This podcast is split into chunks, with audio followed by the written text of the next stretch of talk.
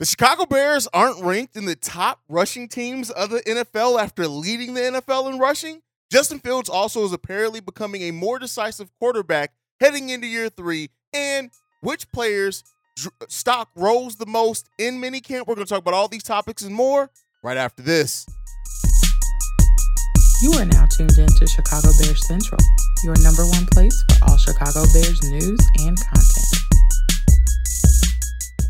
What's going on, Bears fans? Welcome to another episode of Chicago Bears Central, your number one spot for everything Chicago Bears related. I'm the host here, Haize. You can follow me right off the top if you choose to do so at CEO Haize. But more importantly, you can follow the show at Chi Bears Central on every social media platform that we're on. But let's go ahead and get into the topics for today. So, right off the top, uh, the 33rd team's uh, Paul uh, Bur- Burstmeister, Burstmeister uh, released a list of the top seven rushing attacks in the NFL going into next season, and the Bears were not on the list. The, the uh, Bur- Bur- Burmeister listed uh, the Baltimore Ravens, Green Bay Packers, San Francisco 49ers, Titans, Eagles, Jets, and the Indiana Colts, Indianapolis Colts, all ahead of the Chicago Bears. Now, keep in mind, we had the best rushing attack last season and one of the most, if not the most, um, dangerous rushing quarterbacks in the NFL last season. And then, yes, while we did lose David Montgomery, nobody can take away from that.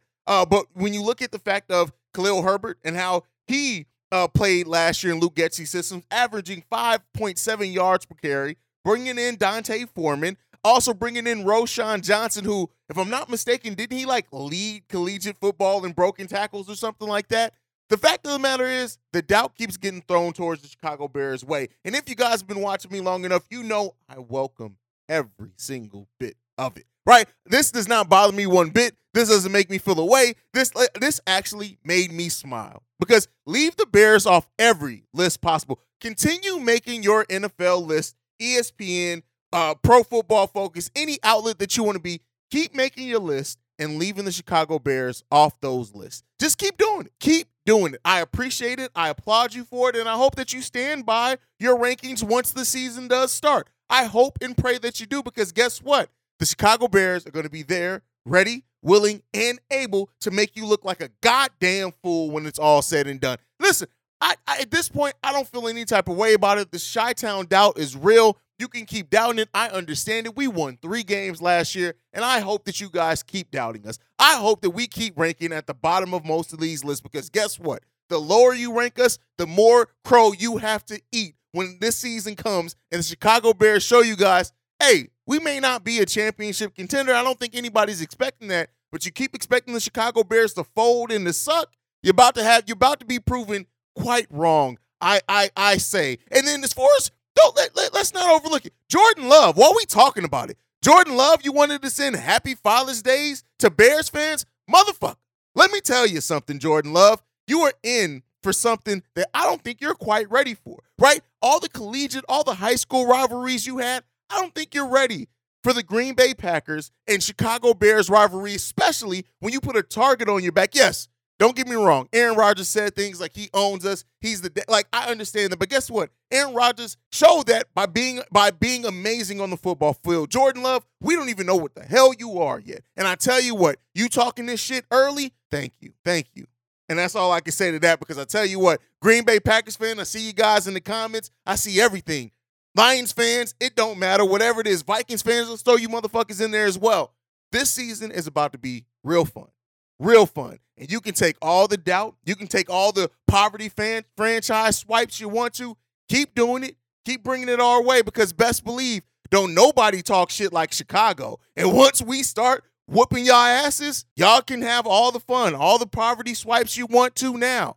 But guess what? I guarantee you, nobody roast nor talk shit like a Chicagoan. So best be prepared for what's coming your way once this Bears team starts winning. That's all I'm going to say on that one. But as far as the rushing uh, list, listen, have all the doubt that you want. I look at D'Onta Foreman and what he can bring in both the passing and the running game. I look at uh, Roschon Johnson and just the overall potential he has as a running back at the next level. We already seen what Khalil Herbert has done in Luke Getsy's system. Pair that with an improved offensive line and also blasting game, Travis Homer. Uh, listen, man, all I'm going to say is this rushing attack, and notice I just named off like four or five people, didn't even name Justin Fields. It's about to be fun. this season is about to be real fun. But enough ranting. Let's go ahead and get into talking a little bit more positively about Justin Fields. Now, with this said, uh, Jeremy Fowler uh, reported he's uh, from ESPN reported that the people that he talked to uh, out of Chicago is that Justin Fields, quote unquote, is slanging this offseason. Now, again, Zion Williamson was slanging also in the offseason, and that wasn't the proper type.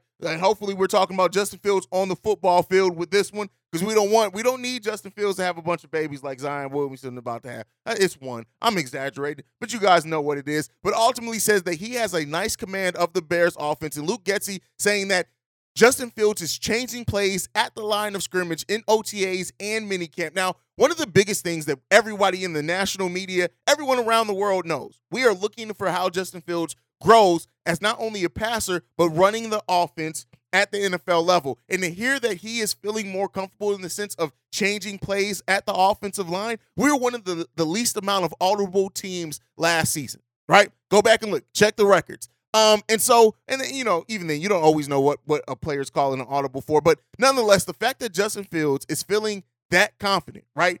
That's what you want riding into year three for Justin Fields. That's what you want into a second year in the same offensive system. You want Justin Fields to feel a level of comfort that he that he comes to the uh, that he comes to the line of scrimmage, surveys what the what the defense is going on, and feels confident enough about what he's seeing as far as coverages and things out there to make those type of audibles and to change plays. That's what you want. Now, I did not necessarily think that that's something that we were going to see from Justin Fields in year three. I think, uh, you know, just him growing as a passer and see some of that. But like, if we start getting that level of comfort from Justin Fields as a as that football IQ is increasing, as we talked about in previous, and Luke Getsy's talked about, that's really what they want to see from Justin Fields. Is that is that football IQ increase as that comes along and into fruition for the Bears and for Justin Fields, that's nothing but what you want from your franchise quarterback, right? That's everything you want to see. Yes, we still need to see on the court. We need to see those football actions, activities, the decisive uh, you know, playmaking ability from Justin Fields with his arm as well as his feet. But overall, just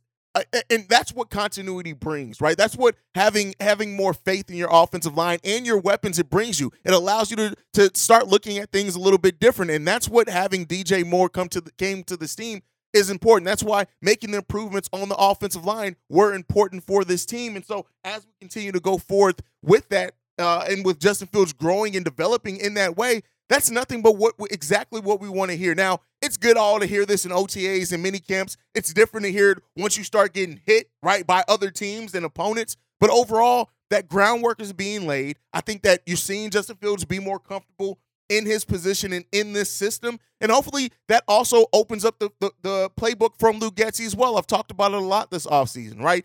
The growth from Luke Getsy as an offensive coordinator is as important as the growth of anything, if any player on this offensive side of the ball as well. And we need and should want to see that from Luke Getsy as well. He needs to be held accountable for his growth as a play caller as well and opening up that playbook a little bit more, allowing Justin Fields to be a little bit more confident. But as long as this offensive line keeps Justin Fields upright, we're going to see more of those quarterbacking skills and game man- management skills come out from Justin Fields. And I tell you what, with what he's able to do with his feet, and the weapons he projects to now have on that offensive side of the ball, we may be in store for some fun, some real fun. But all right, coming off that, let's talk about some of the players that stock rose the most in minicamp. And the first one we're going to talk about is a rookie in Gervon Dexter, right?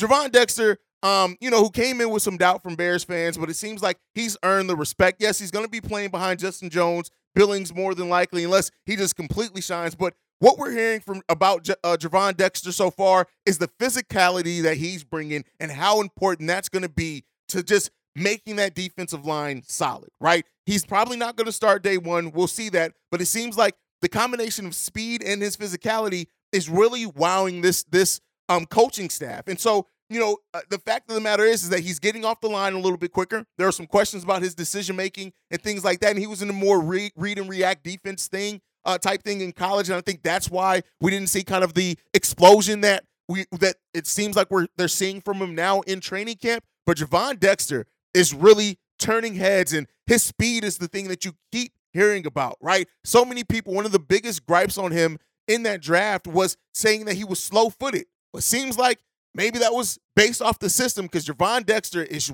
is showing out right now in training camp, and let's hope that that continues. Next one up is another rookie, Noah Sewell. Now, Noah Sewell is benefiting off the fact that Jack Sanborn has not been able to suit up yet, not been able to play, right? He's been on the sidelines. But with him out, Sewell's been getting those starting reps next to TJ Edwards and Tremaine Edmunds. And everything that we're hearing is that he is looking great, right? And so, yes, he doesn't have the experience of Jack Sanborn. And I don't think anybody's saying necessarily that Sewell's going to come in and just take the starting position from Zach Jack Sanborn right away. But what, one thing that is that we're seeing is that it could be a conversation to be made. Now, Sanborn is going to get every opportunity, rightfully so, to hold on to that starting position. And I think we should continue to look at him. And like I've said before, in talking to C Dub and Bobby, I don't think we we're, we're we're nearing a world in which like even if Sewell at, at eventually takes over that starting Sam position, I don't think that means that we're just not going to see Jack Sanborn. I think if anything, that means we're going to see Jack Sanborn used as a depth piece, used probably at the middle and Sam Sam linebacker spots, and really still get to play plenty of snaps. But Noah Sewell is absolutely turning heads. And while Sanborn has been out, he's showing that at the very minimum, he's going to earn some of those rotational snaps, especially in preseason, in training camp.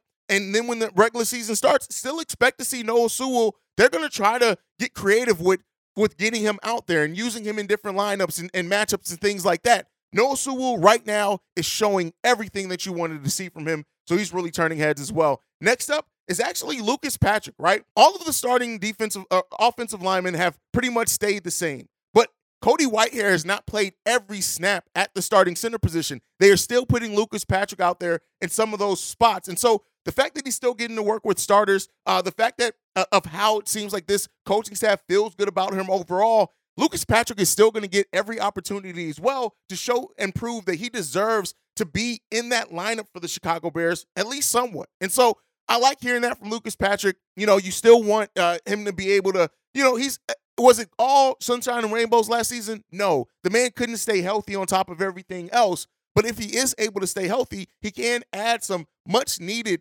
depth to that to, to this offensive line that we're going to still need to get creative on, right? Larry Borom, J. Tyree Carter, all these players are still going to be used in different lineups on that offensive line. And to hear that Lucas Patrick is still getting some reps with the starters, still looking pretty good in that as well, especially with Nate Davis being out there now as well as another veteran piece. That's really what you want to hear, right? The more versatility that we have, the more depth that we have, even if it's not every single down depth, but just some depth we might go to from time to time, that's what you want from this team. That is how you build teams, right? It's not going to be all on just that starting offensive line. We're going to need the depth pieces to come in. We're going to need those players to be able to step up and play pretty damn good on top of everything else. So as we continue to grow with that and we continue to um, you know, just just go forth in building this this Chicago Bears team. Overall, it's a lot of positivity to be taken away from it. And we're going to ultimately see how everything looks with the Bears once they put on pads. That's my time for today. Make sure you guys are following the show at Chi Bear Central. You can send us any feedback, questions, comments, concerns, ChicagoBearCentral gmail.com. And then lastly, if you want to send a text message and our voicemail for our mailbag episodes, the number to do so is 773 242 9336. We are the number one spot for everything Chicago Bears related. And like I like to end every episode on, Chi Town up, bear down. Love you guys. Peace, y'all. This has been a presentation of the Break Break Media. Media.